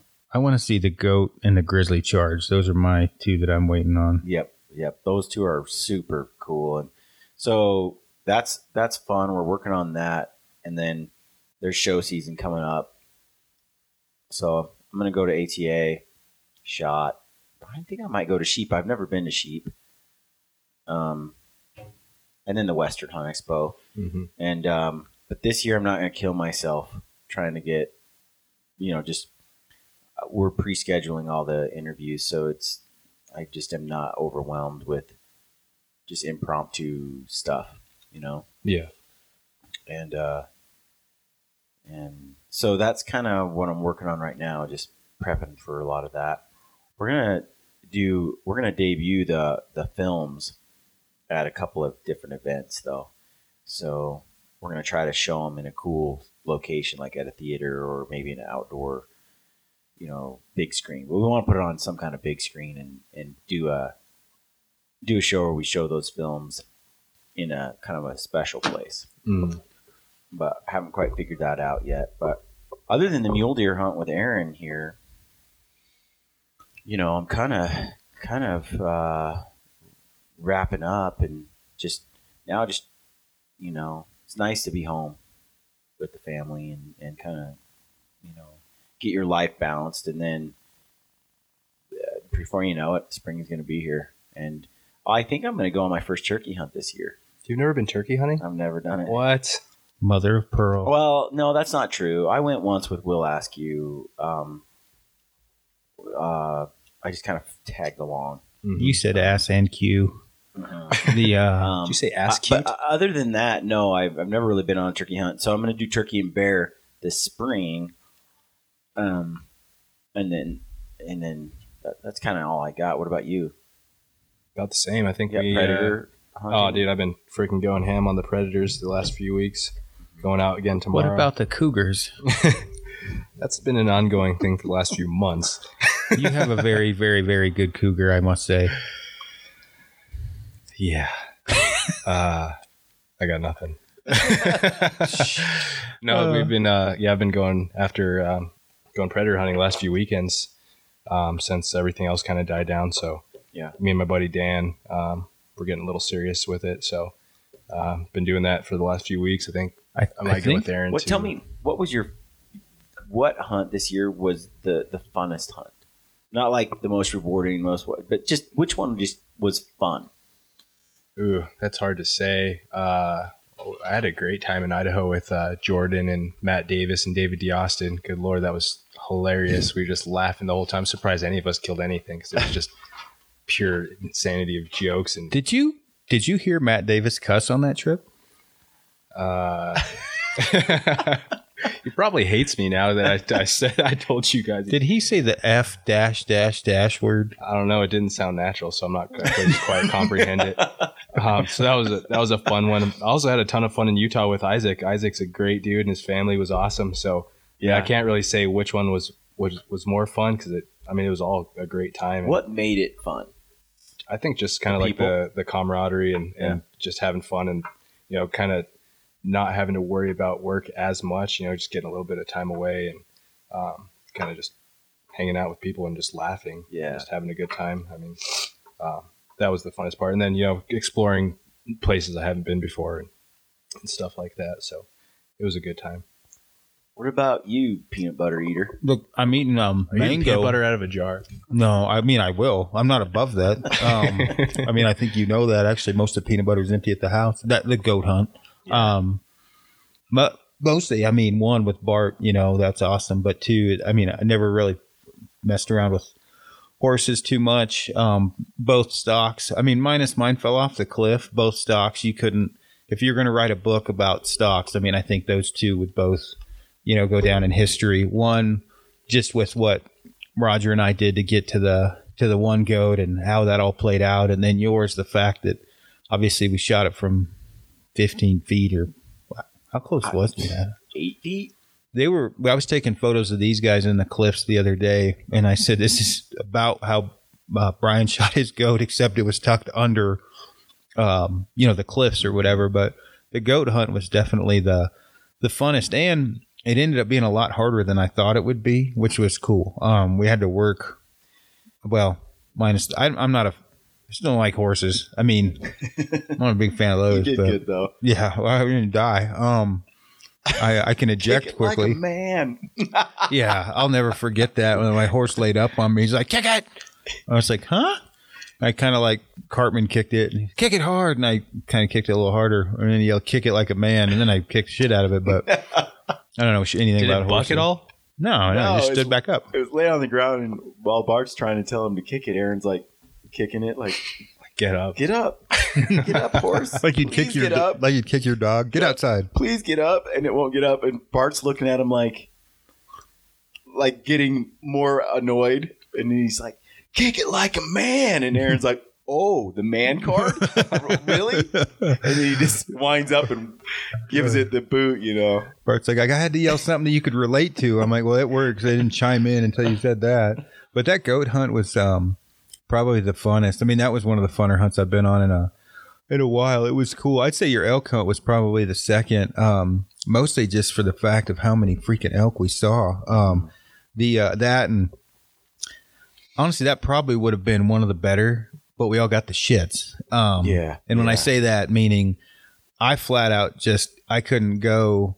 I mean, I say I couldn't. I'm sure I could have done 20 deep. pounds Yeah, I just in was short window. done that day I- when I went back, and even when I came in uh, back in, I was still cra- crappy. Um, Yeah, that first day, I was looking at you, and you were white as a ghost and sweating. And you don't sweat, and just to see it pouring off your face like that, I was like, "Is he gonna die on me?" I tell you what, I mean, I um, But like the next day, yeah, like nothing. I got a migraine. kind of back like pretty quick. Yeah, I got a migraine that night, and I got sick. I puked all over from the migraine, Mm-hmm. and I stuffed a bunch of food in uh, all night. I was eating because I was finally hungry, and then yeah, I mean the next, my legs were a little bit, you know, weak, just having food in or whatever, but it was fine. Um, but that hunt was super fun. For You me, know, the too- moose hunt was up there. Eh, not so much for me. I didn't like the rain. I, I, think it's just uh, the wildness of the place, the grizzly bears tromping around. The, I think for me, I've never hunted moose, right? So, Mhm. so hearing them like vocalize and do the rut thing, uh, and I thought the snow made it really like Lord of the Rings epic kind of. Yeah. I tell you what, um, I was talking to the uh, big ginger about this um, the other day, or well, the other week, and nothing in great depth other than I was like, dude, I totally did not want to shoot a small moose the first few days, and even not a small moose. I didn't want to really shoot one with a gun. Right. And I said, fast forward a few days, you could have given me a bazooka and I would have used it. That's how much that rain and snow just was. I was like, I'm done. And uh, it's amazing how much that can make a difference. And it's not like we couldn't keep hunting. It's not like we were, you know, it's like, oh, we're giving up or I was giving I up. was But sure glad when you shot your moose though, and we didn't have to float that river. yeah, I mean, I just t- truthfully, when we went up there to float it, I'm thinking, I don't know how long I can last with my hands without building a fire every hour or two, Yeah. you know, in this weather. And I mean, it was cool how it all played out. It's just, if I had to pick that or goat hunting in 60 degree weather, I think I'd go choose goat hunting. But I think that Montana elk hunt, floating down the canal, sneaking Yeah. up on the elk, that was funny. that was that was fun. It just didn't end. There were just some parts about it that Yeah, for both of us. for both of us, that just kind of didn't pan out. It was unique that's for Yeah. sure now who knows what if saturday i shoot a 200 inch mule deer maybe i'll suddenly say oh this was better i the thing with hunting with big ginger is he's so he's funny right he's always funny and uh he he's he's just super hilarious and i mean there's lots of of deer there but it's not i mean to shoot a deer is easy or Yeah. relatively but Shoot, It- the deer is different. it's different, yeah. And I mean, I think, um, well, we'll see what pans out. I don't know, but uh, I mean, he, I mean, literally, the there's a bunch of different land that that different people lease, and then he leased with a buddy of his. I think. Uh, well, I know t- like two different areas or one area. I can't. I'm not sure, but this one area is kind of like this section where we get to, you know, to hunt, and it's. I mean, there's deer all over. I mean, you know, and there's deer. You can see deer from other uh, sections coming in and out, but you know, the biggest problem we had was um, just a lot of does. I mean, there was does with with everything, and you know, when there was a hot doe, um, it's not like you can run through the 12 foot stuff, tall bush stuff to get a whatever the hell that shit's called to get ahead of them, and Yeah. it's super loud. But there is a lot of there's a lot of deer out there. The one area, um, like the last, I almost shot a buck the last night, and it was probably good I didn't. It wasn't. I think I. It was a borderline deer um, for for Alex. It wasn't a borderline deer for me. It was a big deer, but it was uh, it was probably six or seven years old, and it was literally right out the truck. Like I'm like, let me jump. It was one of those Wisconsin drive-bys. I'm like, let me jump out while you're moving. I'll roll in the ditch and then stalk over because there was a big hay bale, and I'm like, I'll stalk over to that hay bale, and then you know because it was feeding in, and I'm like, I'll shoot it. And it all came together, except it didn't feed in fast. I mean, I could have, I could have shot it a long ways out, um, a good distance. But either way, even that deer to me, I'm looking at it and I'm like, Jesus, this thing's huge. And when I jumped out, he was still kind of eh. so I think he was happy I, I didn't shoot it, but it was an old deer, so he's happy. You know, it's either real big or, or real Really old, old. one or the other one. Yeah. yeah, yeah. There's a pile of deer out there though. There was a few I saw way before um, I got to his area when I was just driving out there that were How Tanks. Are they, how are they acting right now since the rut's kind of over? I haven't been out there, man. They uh I only got to hunt for like three days. Was it yeah, three days. Um consecutive or no, I had to Yeah. there was one day I skipped. Um and uh they were the rut was definitely dying down pretty like Yeah. you know, pretty good. Which I was hoping it would die down completely because I, I just want one to lay down That's without kinda- those around it. Yeah, that's kind of what I'm. I'm thinking. It might be easier. If people wish for the rut, and it's exciting to hunt the rut, but the rut comes with, you know, like Sloan's idea when we were in Texas. He's like, let's get in front of them while they're running around, get in position, and get one while they're on the move. And I'm like, or let them bed down for the day, and then just get in there and kill it Yeah. and I, I definitely like it's fun to try to cat and mouse them and intercept them but i don't think it has as nearly as good a success rate as letting them bed get sleepy Well, and the only reason that might work where we were with Alex is that the distance I could shoot. Um, Yeah. And even that, but they just don't hold still a lot no, that's They're, just even then. constantly moving Well, and I mean, I don't, I, you know, I don't really want to take a poke if I don't have to. So, I mean, I certainly would have, it's, but it's one thing if he's just sitting there eating yeah, you know and just just eating in one spot and you're taking a poke it's another when he's horny yeah. doe by him and he's just jittery and fidgety and moves constantly Well, dude, this one, the biggest deer we saw, um, I thought we were gonna kill it. It was, uh, it was in that tall. You'll see it out there, whatever. This tall ass. It looks like tumbleweed shit. Doe stood up.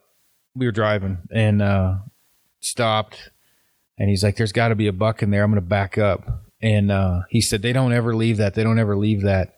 You know, meaning that Doe would just bed back down. Well, that deer was smart. As soon as he hit reverse, that deer took off. It looked like King Kong running through the jungle. You could see the top of the bushes moving. uh-huh And he said, he goes, usually they'll stop, dude. If he comes out, he'll stop. It ran for 500 yards, never stopped. yeah But it was like a 9 by 7 or 9 by 11. Mm-hmm. It was a big deer. And, I- you know, I got to watch it for 400 of those yards going away. And it dropped into the creek bottom. And we got down there. We saw tons of other deer. That buck, he must have got in that creek bottom and snuck out. But he's like, man, I've never seen a deer. He's been, you know, he said he's been shot at somewhere. He's smart. Because what he said, usually they'll pop out of that runaways and look back to see if there was danger. He's like, yeah, he didn't didn't look back. yeah normally like like in texas almost you could predict which deer based on their you know Demeanor. 130 140 150 which ones are gonna like bed back down which ones are gonna run for seven miles and disappear Yeah. the bigger they are the less they follow the, the The script. script. This is a big, big buck. It had 40 inches on that one I shot in Alberta easy. did it Oh, that's and that wasn't nearly as big as the buck that was in the wrong guy. It was in the other property.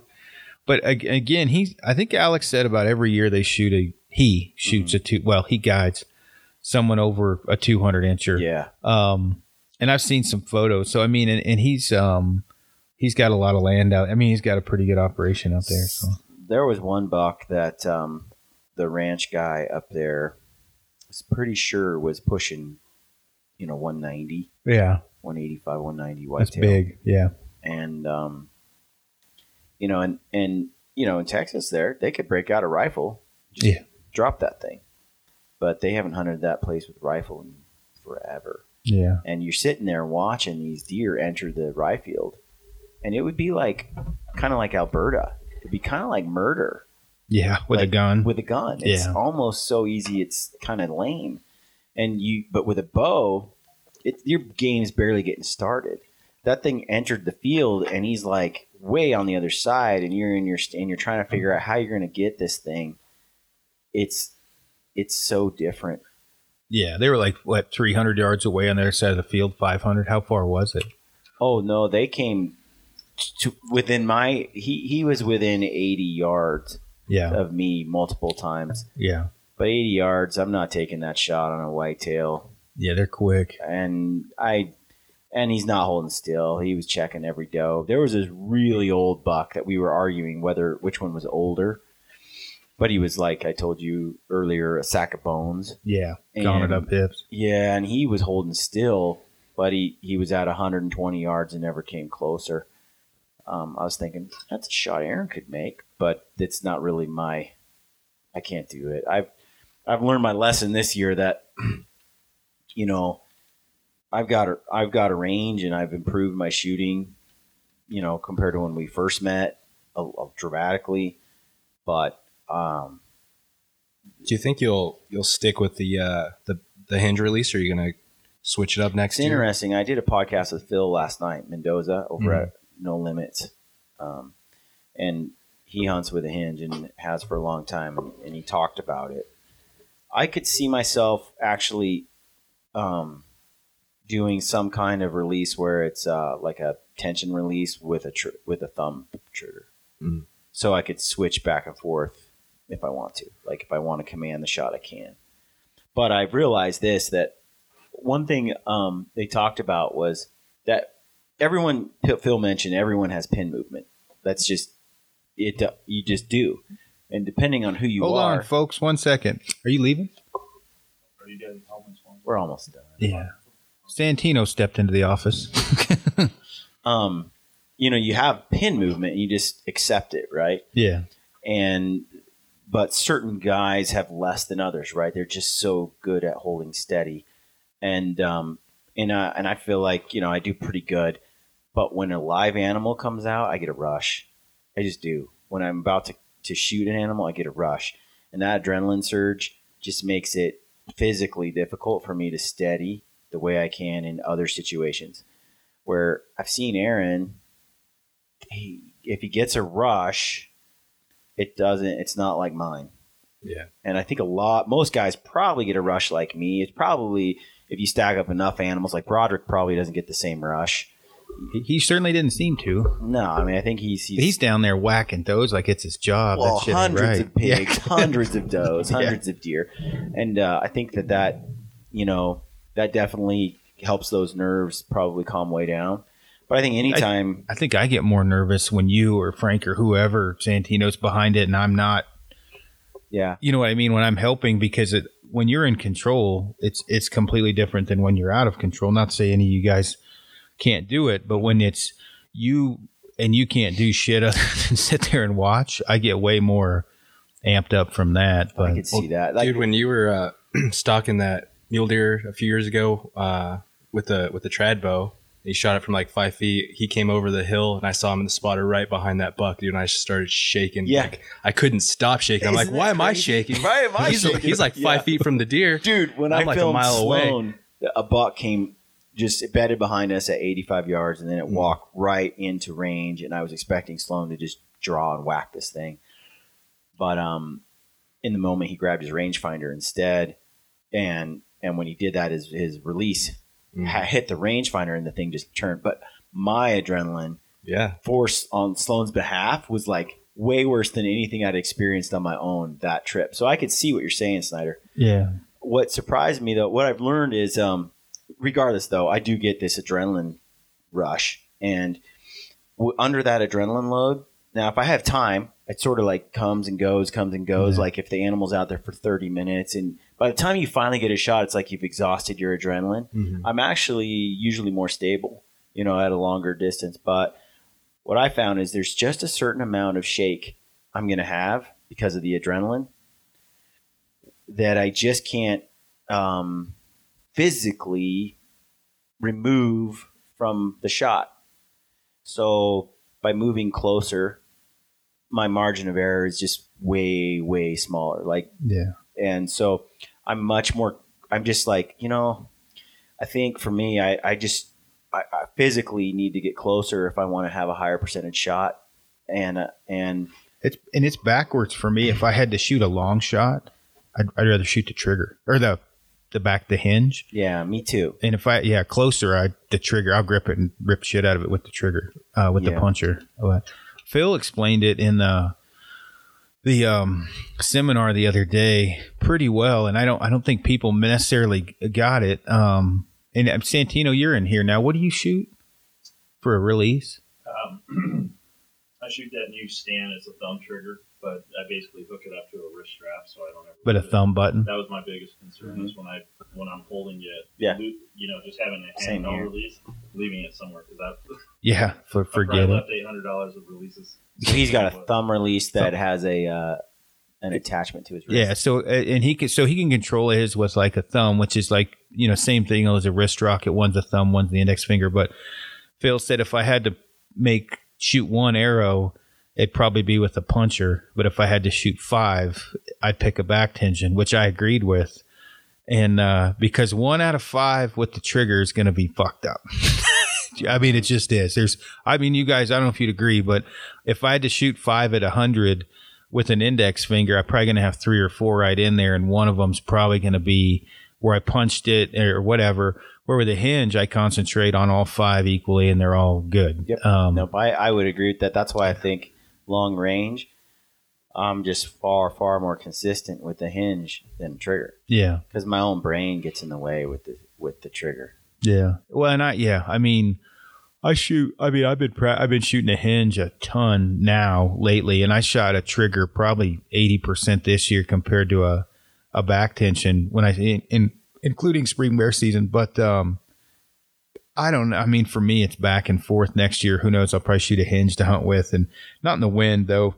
The wind sucks with a back tension. It's uh, it's not for me. Um, That's where I got I really got my confidence trampled on was trying to shoot animals when you hadn't been able to hinge. practice ripping it off. That's the problem. You got to really rip, grip it and rip it. Henry Ferguson could give you a full class on how to rip a back tension off. I saw that man shoot when he was on. He was on, and I mean, he'd shoot 10, 12 up on a 20 target course, just ripping the shit out of that thing. Of course, when he was off, he was off, but it can be done, but you gotta, you gotta practice. You gotta practice ripping it. You gotta practice shitty forms. You gotta practice or bad Well, habits. and Phil mentioned it last night. You know, he's like, when I have the trigger, you know, he's like, I can command the shot. Um, it- but when I have a hinge, I can command the shot too. And but most of the time, he doesn't need to. He can just execute the shot the right way. Um, but he was saying the same thing. I uh, you kind of taught me, Aaron. Is if I shoot with a back tension or, or a um, hinge release all the time when I pull out the trigger, I have I carry all those good habits You only need it one good habit one time. one Yeah. time. But as soon as I shoot that trigger for a few days or just start w- shooting multiple arrows through it, I'm back to crappy habits. Yeah. Yeah, no, I mean, I'd say that's pretty true. And I think now, though, you've got a full, well, not a full year, but you've got a lot of time. One thing that I think you should try is shooting a five. Well, I mean, you've probably done it, but I mean, shooting a five spot with a back tension, especially under pressure. Um, you know, where you'll probably start, if I was to guess, you'll shoot a five spot and you'll probably chunk two to three blueberries the first time, maybe five. So you'll shoot a 295. With the way you are, your your brain will take over to where you're going to want to shoot a 300 and then then you know over the next probably 3 to 4 weeks you'll just and you can you can this is something you can like log right? Measure. measure yeah Jesus Christ. Um law or measure. So that you'll get to a point where you'll go to 40 yards and shoot a five spot with a hinge. Once you're shooting 40 yards with a five spot shooting a 300 um you pretty much in my you got it pretty well dialed right? Yeah. that way um you know what i mean like if you get a high x count at 20 yards let's say you're up around you know 58 to 60 x's on a 300 round you're pretty much hitting a quarter or silver dollar whatever it is that each time um i think that is when especially under pressure that is gonna i, I bet like even in a league and, and people that shoot a lot will think oh it's a league it doesn't matter it matters. I mean, any pressure matters, and I think that would be good for you to try. Plus, you know, boredom in the winter, you might as well do Yeah. You know something. Um, Makes it fun. yeah, it does. Makes the shooting fun instead of just like a chore, you know. Yeah, and I, I mean, for me, I've got to do something to make it fun because I get bored shooting now. Yeah. I don't like I don't like shooting a five spot in in tournaments. Uh, mostly I have ADD and I don't like being like that close to a dude in front of me and a dude behind me. But uh, it is fun and it, it is nice to to shoot and it's something you, it's very very measurable. Um, I've been shooting that seventy pound bow a good bit now, just practicing with the you know the hinge and i'm not going to shoot the the 80 pounders too much i may shoot more tournaments this year um we'll Yeah. see i'm not, not 100% sure Yeah. frank Yes, what are you doing I'm listening. what are you going to do frank What am I gonna do? I, yeah you shot a hinge for a while now Come on I'll do the same thing I did this year. I'll just I'll shoot the hinge for practice for most of the year, and then about a month or three weeks before season, I'll switch back to the trigger and practice with that. Yeah. Seems to work out pretty well for me. what are you shooting for a hinge and a trigger?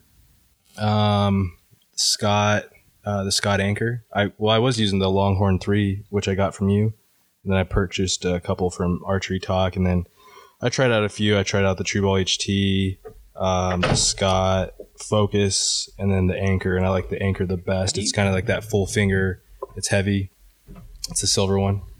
Um, I don't know. It felt the best for me in my hand, so I like I like that one. So that's what I'm shooting. Have either of you used like John Dudley's? Yeah, he sent me one. Did he? Yeah, it's it's just I think it's I think Phil explained it the best. If I hadn't started with a hinge, I'd probably shoot one of those. But I started with a hinge, and I probably will live and die by it the rest of my life.